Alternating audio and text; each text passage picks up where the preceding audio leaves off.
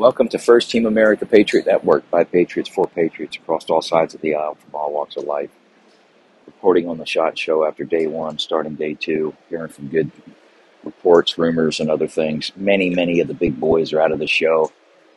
NSSF, in my opinion, means well, is really short sighted on locking the show in Vegas. Their standard excuse is that no other place can handle it.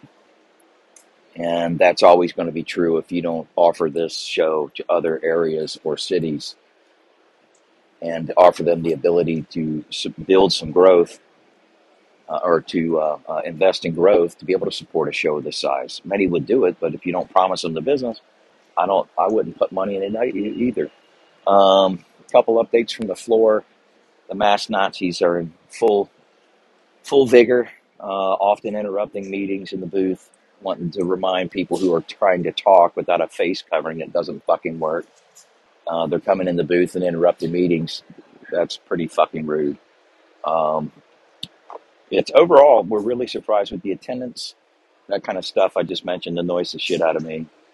Um, being forced to, to uh, do stuff that has no fucking value, uh, nor does even work, other than gives the little minions some uh, authority to try to exercise I've found that the best way to deal with these people is just look at them, be polite, be kind, and then immediately say loudly, "Let's go, Brandon," and start to chant. The fear in their eyes when they hear that, and then they start looking around the second time they hear it, wondering if others are going to join in the chant. They scurry off like little rats. It's pretty kind of funny.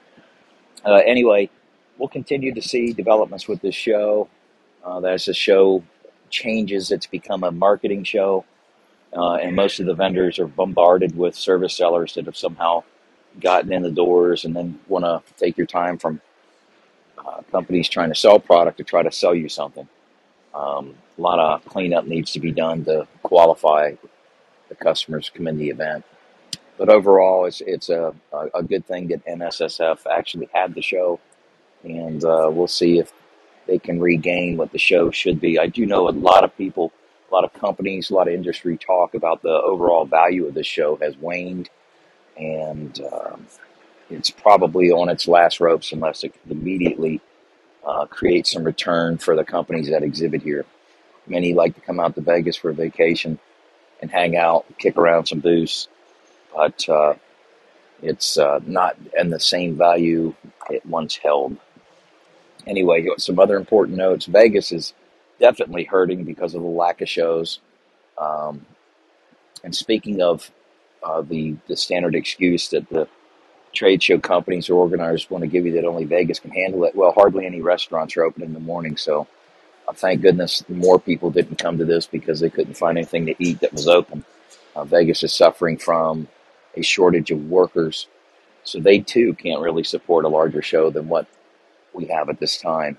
All of these supply line issues supply line uh, disruptions are are manufactured, in my opinion.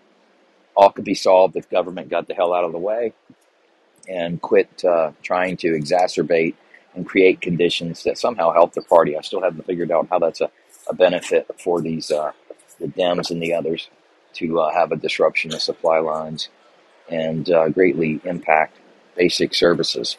What it's going to do is piss off their constituents and uh, that might not end well. So we'll see. But uh, signing off and have a good day.